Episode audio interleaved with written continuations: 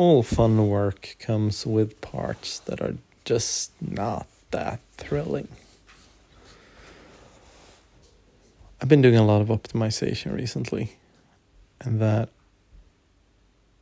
generally for me starts with thinking of a few ideas about what could be made faster or at least if I have some front idea about what the problem space is, sometimes you just need to figure out what the problem is, what the slow part is, and then you can tune that. But for this client work I've been doing, I had a pretty clear idea. Like, I think this would make things a lot more efficient.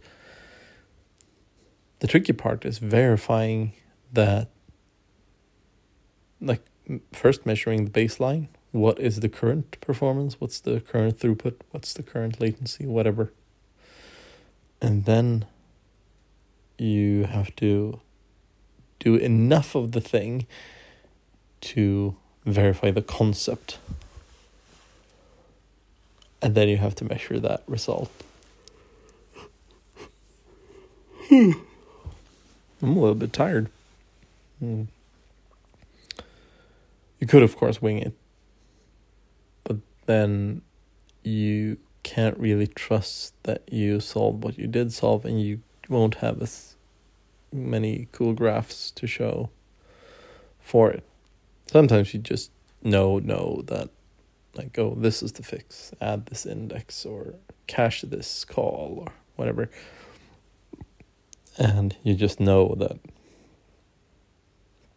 that will have a performance uplift. But the harder these like the, the more complex the problem essentially the harder it is to create the setup required to test it.